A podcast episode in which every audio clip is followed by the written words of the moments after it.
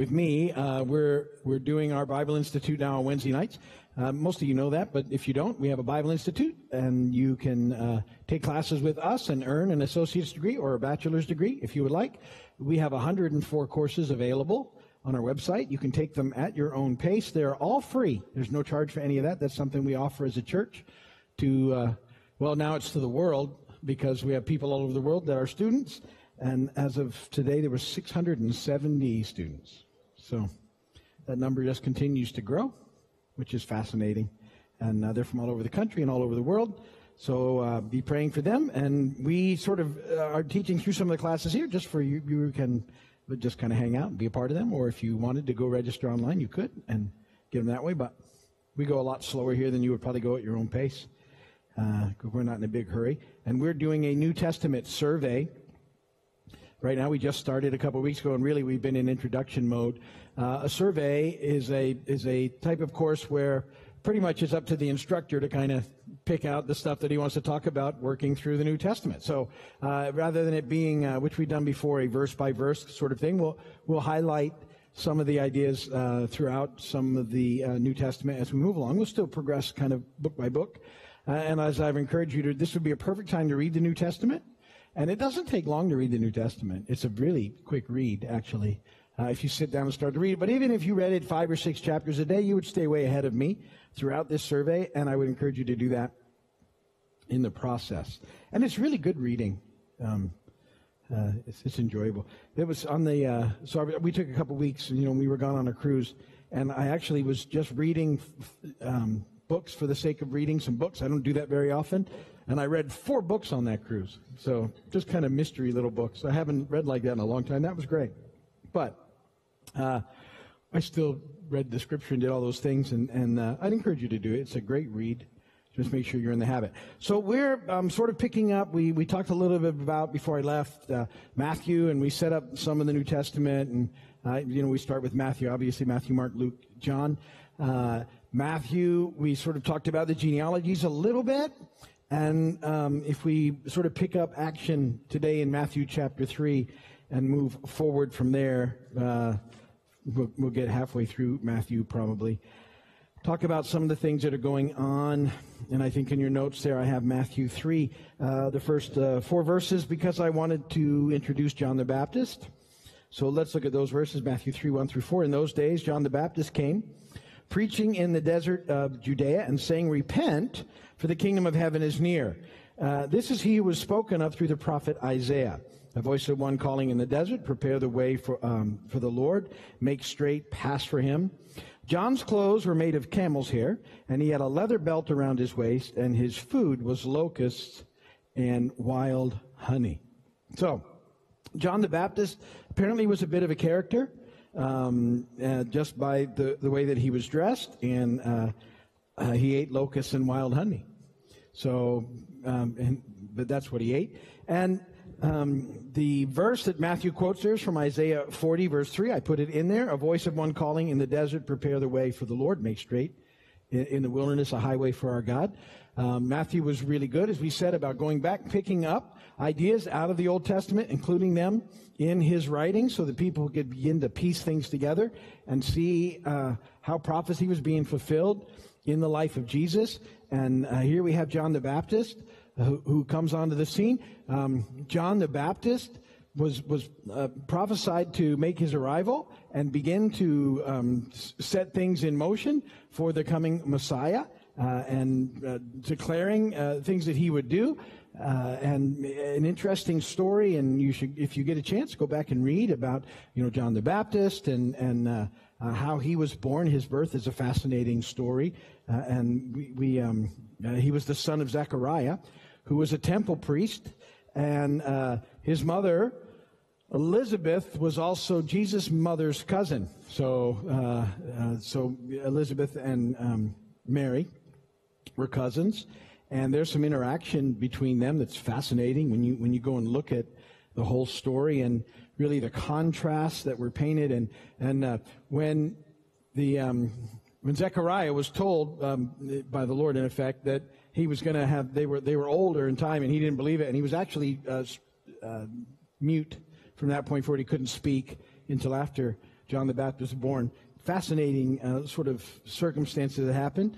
But uh, John the Baptist comes into being. He's, uh, there's been a silence for about 400 years. Um, prophetically, um, since the time of Malachi, about 400 years have lapsed, and John the Baptist is sort of the first prophetic voice since that time. And uh, he begins to speak into the process. He lived a very sort of rugged life in the mountainous area of Judea, which is between the city of Jerusalem and the Dead Sea. And Matthew told us he wore clothes uh, made out of camel's hair and leather, uh, had a leather belt around his waist, and very simple diet locusts and wild honey.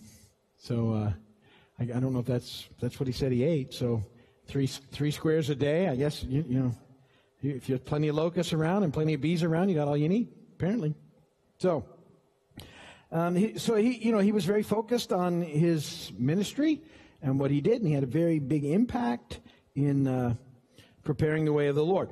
Then um, later on in Matthew 3, uh, we, we see that, and the other verses I put there, very important in Matthew 3, are the baptism of Jesus, uh, verses 16 and 17.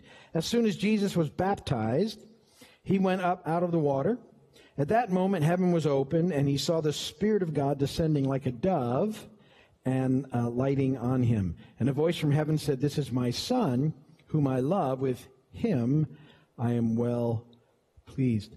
Now, a couple things there. Um, Jesus was baptized. Uh, you know, John sort of argued with him for a little bit because Jesus really didn't need to be baptized because he'd never sinned. And baptism is uh, was for the Jews a type of cleansing and purification, but Jesus already was those things. But um, Jesus came and he was going to be able to understand us, sympathize us, and show us the way. And so he was baptized on our behalf for that reason. Um, and it was important that he did. The um, he had been, and sometimes people ask me. So we talked about baptism earlier. So we, uh, how why we baptize the way we do. Um, we take people out and we submerge them. We think that's that's how we think it's supposed to be done. And we also we wait until they're old enough to have made a decision to follow Christ. Now there's there's some leeway in that. So we we generally don't baptize our babies. We dedicate our babies. Jesus was dedicated as a baby at the temple, and then he was baptized when he was uh, older, 30 ish. So uh, now, obviously, uh, for him, but that's a fairly good model, I think, for us to follow and why we do it the way we do it. Uh, we dedicate our babies, and then as they're older, we, we baptize them.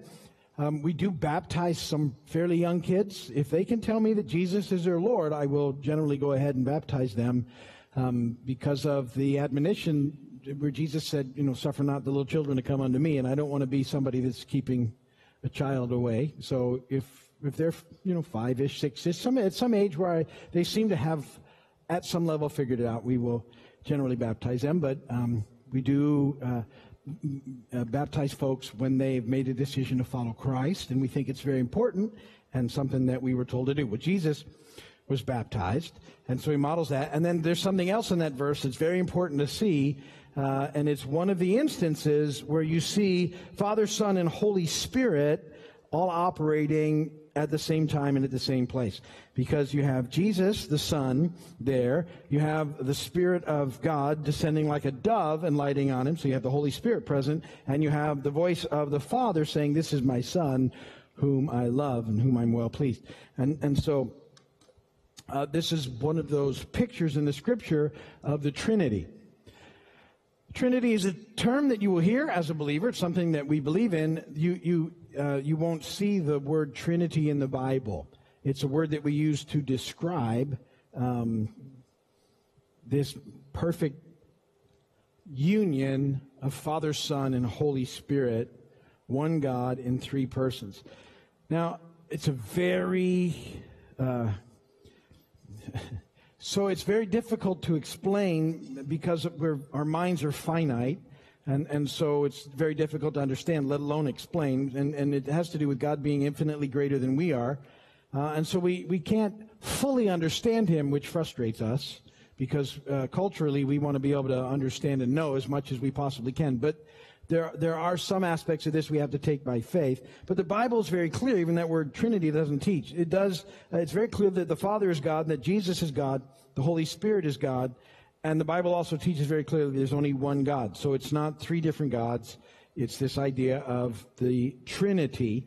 And, um, uh, and, and so uh, th- this concept can be a little difficult to grasp. It's, the Trinity is, is one God existing in three persons, but that doesn't in any way uh, sort of suggest that there's three gods. And um, this, the term again, Trinity, is used to uh, an attempt to describe the triune God. Three coexistent, co-eternal persons that make up God. And um, we've we've uh, we've tried to come up with examples throughout history of uh, how to illustrate the Trinity, and all of them fall short at some place. Um, so they're helpful, but they're not. For for instance. Uh, uh the um, the egg. Uh, you know, is, is there's the there's the shell, there's the white, there's the yolk, and and the, the people have tried to use that as an example, um, but uh, it doesn't quite work. The apple, you know, there's skin and flesh and seed. Um, they're they're all parts of the apple, not the apple itself. And and see, the reason that falls apart is that the Father, Son, and Holy Spirit are not parts of God. Each one of them is God. Um, water is a fairly good illustration, but it falls apart at some point too because, you know, water exists as liquid and it exists as vapor and it exists as ice. And you have the same thing existing in different ways, but it still doesn't give us the quite, quite the picture of um, an infinite God. And so you have to take it in and hold on to it with, with faith and understand that um, some things are not completely possible for us to grasp because we're finite and God is not. Perhaps the best description of the Trinity is something called the Athanasian Creed. I wrote it in there because people always ask me how to spell it. I didn't write the whole creed in there because it's fairly long, but the Athanasian Creed. I think it's it's probably the best description to help you sort of grasp the concept of Trinity that there is. I suggest that you read it. Um, and and that you you take it because the other ones, if we're not careful, when we sort of extrapolate from them, we can we can get uh, into some uh, error that that we want to stay away from. But uh, I'm going to read you part of it, not all of it, because it's but it's not that long, but it's long enough. Uh, this is what it says: Whosoever wishes to be saved, before all things, it is necessary that he hold the Christian faith which faith, if anyone does not keep it whole and undefiled, without doubt he will perish everlastingly. And the Christian faith is this, that we worship one God in Trinity and Trinity in unity, neither confounding the persons nor dividing the substance. For there's one person of the Father, another of the Son, and another of the Holy Spirit. But the Godhead of the Father, of the Son, and the Holy Spirit is all one. The glory equal, the majesty co-eternal.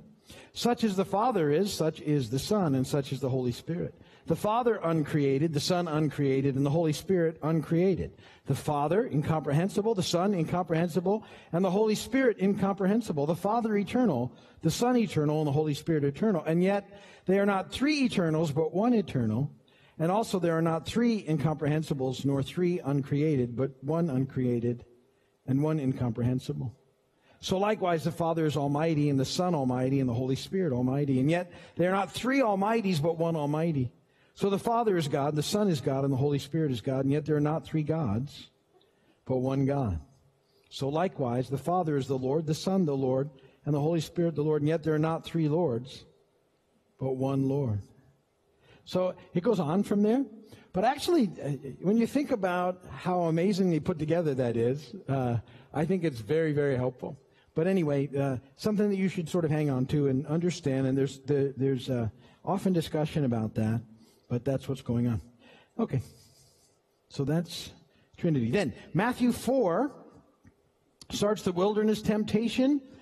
And uh, the beginning of Matthew 4, Jesus uh, is being tempted by the evil one in, in the desert uh, wilderness following a 40 day fast. So, right after he's baptized, Father, Son, and Holy Spirit appear, and then the enemy uh, has Jesus in the wilderness where he's tempting him for 40 days.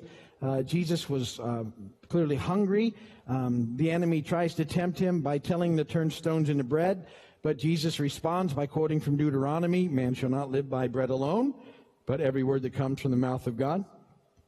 Then the enemy takes Jesus to the top of the Jewish temple in Jerusalem, tells him to jump off, and uh, the enemy uh, quotes an Old Testament passage uh, that says, On their hands they will bear you up, lest you strike your foot against a stone.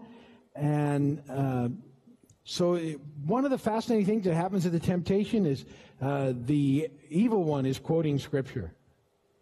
That ought to wake you up a little bit. The enemy knows the Scripture. He knows it well enough to twist it, too, which is why we have to know the Scripture. People, We have to know it. We have an enemy who knows it and tries to use it against us. We don't know what it says.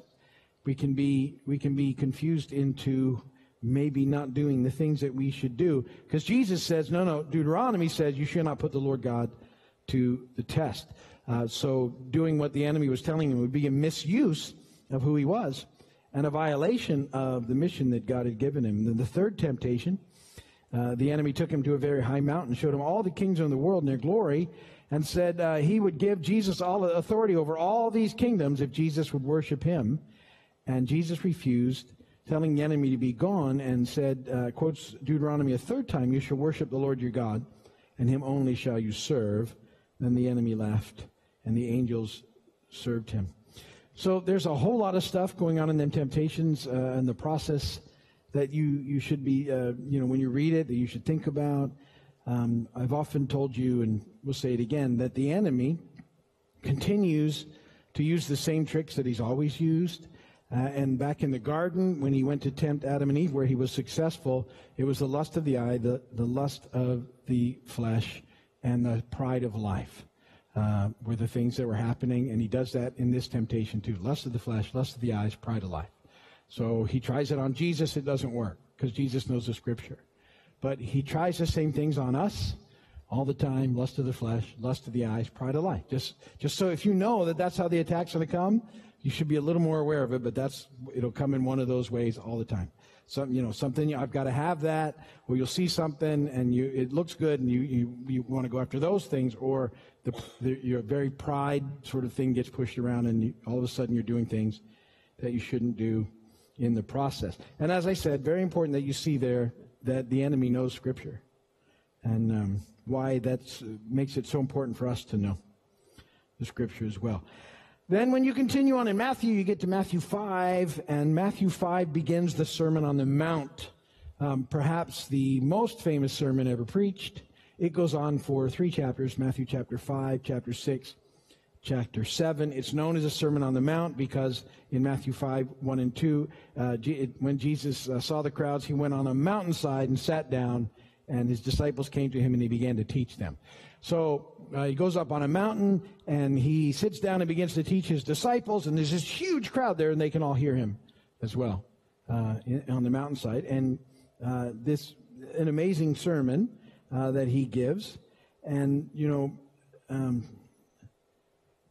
he, he sort of, in this message, he turns everything upside down um, because of the, the way that they had been living. The, the established religious community had lost the idea of the love of God and the mercy of God and the grace of God, and they turned everything into rule following.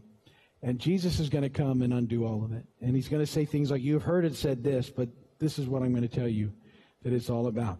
And uh, in the Sermon on the Mount are the Beatitudes. Um, he, he's going to talk about lots of concepts for life. Uh, he's going to talk about how to pray and how to fast, our treasures in heaven. Don't worry. Don't judge. Uh, ask, seek, knock. The narrow gate, the false prophets, wise builders, they're all in there. The sermon concludes in Matthew 7, 28 and 29. When Jesus had finished saying these things, the crowds were amazed at his teaching because he taught as one who had authority and not as their teachers of the law. When Jesus taught, people responded and they, their lives were changed. So it wasn't that they were just taking something in, it, things were actually being changed in them, and it changed the way that they lived. And, and Jesus' words and teachings still have that power today to change lives completely. Um, you, you should go and read through that sermon, and you should spend time looking at the Beatitudes. Everybody should spend time reading the Beatitudes. They're Matthew 5, 3 through 12. Uh, we generally do a series on the Beatitudes every couple of years. I will get back to them. Um, and the, the, um, the, the Greek, because they all start, blessed are you, and you, you probably know a lot of the Beatitudes. But the word blessed means, you know, it's a spiritual well being, or, or it could even be happy. And then some of the things seem not to, doesn't make sense, like, uh, you know, blessed are those who are poor, and that doesn't make a lot of sense to us, uh, but it's poor in spirit. And that doesn't even sound right, but he means something different than that, and what that really looks like. And blessed are those that are hungry, hungry for righteousness, and blessed are the merciful. All those things that are important. It's all very important part of kingdom living, and um, what that looks like in our lives. So you take some time to read through the Beatitudes. Another very important part in the Sermon on the Mount is the Lord's Prayer. I would say most of you probably know that one already, because even in uh, our culture, it still gets uh, uh, used in a lot of different settings. Uh, I remember as a kid uh, in the in the 30s, no, in the 70s, uh, in the 70s, that that on the radio there were songs that were all about the you know they and they were sort of popular songs, but they'd be singing the Lord's Prayer, and it wasn't you know Christian radio. I don't even think existed at that point in time. Uh, uh, and and so I remember you know hearing the the Lord's Prayer in a lot of different avenues. Uh, the Lord's Prayer, most of you know, this then is how you should pray Our Father in heaven, hallowed be your name, your kingdom come, your will be done. On earth as it is in heaven, give us today our daily bread, forgive us our debts, as we also have forgiven our debtors, and lead us not into temptation, but deliver us from the evil one. Um, that's also, that, so that's in Matthew 6, 9 through 13. The Lord's Prayer is also in Luke 11, uh, uh chapter 11. And uh, a lot of people know it by rote. By that I mean they can recite it, but it was a model prayer. And so, uh, really, to take it in at its depth and how amazing it was that Jesus was giving something they could remember, but was also a model for prayer. And, um, you know, I, I think if you don't know that, that this is a very powerful way to pray. You sort of begin with the prayer, you know, Our Father in heaven, hallowed be your name, that you would stop it there and take a moment or two to realize the majesty of God, to thank Him for who He is, um, for acknowledging that He's God and that you are not, uh, and um, you know, uh, just sort of a, a time to, uh, in the midst of your prayer, to worship a little bit and to put things in perspective about who God is, how amazing it is that we have this opportunity and that He's our Father and He's our King and that He loves us. And so you, you sort of get into the right frame of mind. The prayer continues Your kingdom come, your will be done on earth as it is in heaven. And so we're asking again that, that He would have His way, that it would be about Him and not all about us, that, that He would take the throne of our hearts, that we wouldn't put ourselves there, and, and that um, He would have His way in, in our lives and we would yield to that way, and the knowing that His way is better than our way, then you would uh, resume the prayer, give us today our daily bread. I think it's a perfect uh, opportunity for us to ask for our needs and the needs of our friends and families and, and uh, to ask Him to move into those things. I, I, think that's a great sort of reminder there in the prayer. Forgive us our debts as we also have forgiven our debtors. I, I, I talk often about the importance of keeping short accounts with God. Um, I, I, like to pause there and think about things that I may have done that I shouldn't have done, or uh, things that have been done against me. I, I think it's uh, a really good everyday process, if not more than every day, but certainly every day. Um, and um, this is an interesting thing because we're doing this on the weekends, and we're so the reality is, in Christ, you're forgiven. When you come to Christ, I already told you this, you're justified, you are forgiven. Uh, so, so why are we asking forgiveness? But a lot of times when we're asking forgiveness, it's so that we understand that we're forgiven. It's not, it's not as much of a thing where we have to, because we, we're forgiven in Christ. He's already paid for it at the cross. But it's so we sort of catch on to the idea that we're forgiven. And it's, um, it's more of uh, going to God and and just knowing that that he was right and that we were wrong and sort of yielding into that process so that he helps us over time to move through situations in our lives um, sometimes it's a process to overcome things in our lives and and yet we got to know that we're loved through it and that he's with us and for us. And forgiveness is a huge part of us having a quality of life, but we've been forgiven at the cross, but it's applying it to our own lives. Lead us not into temptation, but deliver us from evil. Interesting prayer. Uh, lead us not into temptation, but we just read in Matthew 3 that the, the Spirit was the one that led Jesus into the desert to be tempted by the enemy. What's that all about? It needed to take place to put everything in its right spot. But Lord, you know, um, would you keep us from moving into directions that we shouldn't and and then deliver us from evil? And I often say that it's a great place to put on the armor of God and to, you know, just do those things. We've talked about that prayer often, how important it is that we start our days in in uh, in the armor. I still have a wristband, got my armor on, and uh, I really I put that on after I prayed that prayer. You know, the that uh, you know the, the gird our loins with truth and the breastplate of righteousness and the shoes of peace and the helmet of salvation and the sword of the spirit and the shield of faith that we're to pick those things up and be aware of it. So that's a big part of it. Matthew 6.33 you've heard that verse. If you've been here for any length of time? Seek first his kingdom and his righteousness and all these things will be given to you as well. I say that because it's up on the wall and that's been up there for a very long time it was one of the first things i had put there uh, as I became senior pastor, and that would have been in 92, 93, been up on the wall a long time. Um, that's really a, a, cornerstone of everything. Seek first his kingdom, his righteousness. Then he takes care of everything else. It's about getting ourselves out of the center of the universe and getting him in the center and understanding that life is found with him at the center of the universe. And there's still lots of good stuff going on there, but um, I figured we'd sort of we'd hit a full point around now. But I wanted to close with Matthew 11, 28 through 30. Jesus says, Come to me, all you are weary and, and burdened, and I will give you rest. Take my yoke upon you and learn from me, for I'm gentle and humble in heart, and you'll find rest for your souls, for my yoke is easy and my burden is light. It's an invitation by Jesus to us to come and to be yoked to him. And a yoke was a device that went between two oxen, and uh, it yoked them together so they could share the load. And Jesus is offering to allow us to be yoked to him so that he, he can burden, share the, you know, the load of our burden. And he said, listen, my yoke is easy, my burden is light. I'm not putting something hard on you. I'm, I'm helping you to let go of some stuff so that you can walk with me.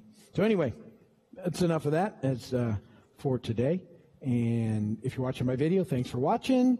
Uh, come and visit us when you get a chance. We will see you soon. Bye.